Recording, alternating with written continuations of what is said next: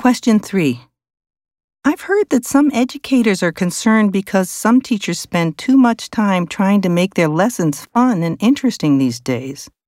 That could be dangerous if students aren't learning the fundamentals because they're spending too much time doing things like putting together robot kits or taking care of animals.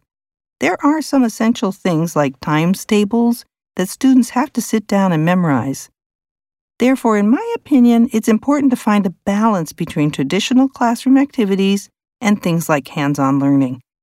Teachers have to be careful to ensure that all the hands on activities really do have sufficient educational value.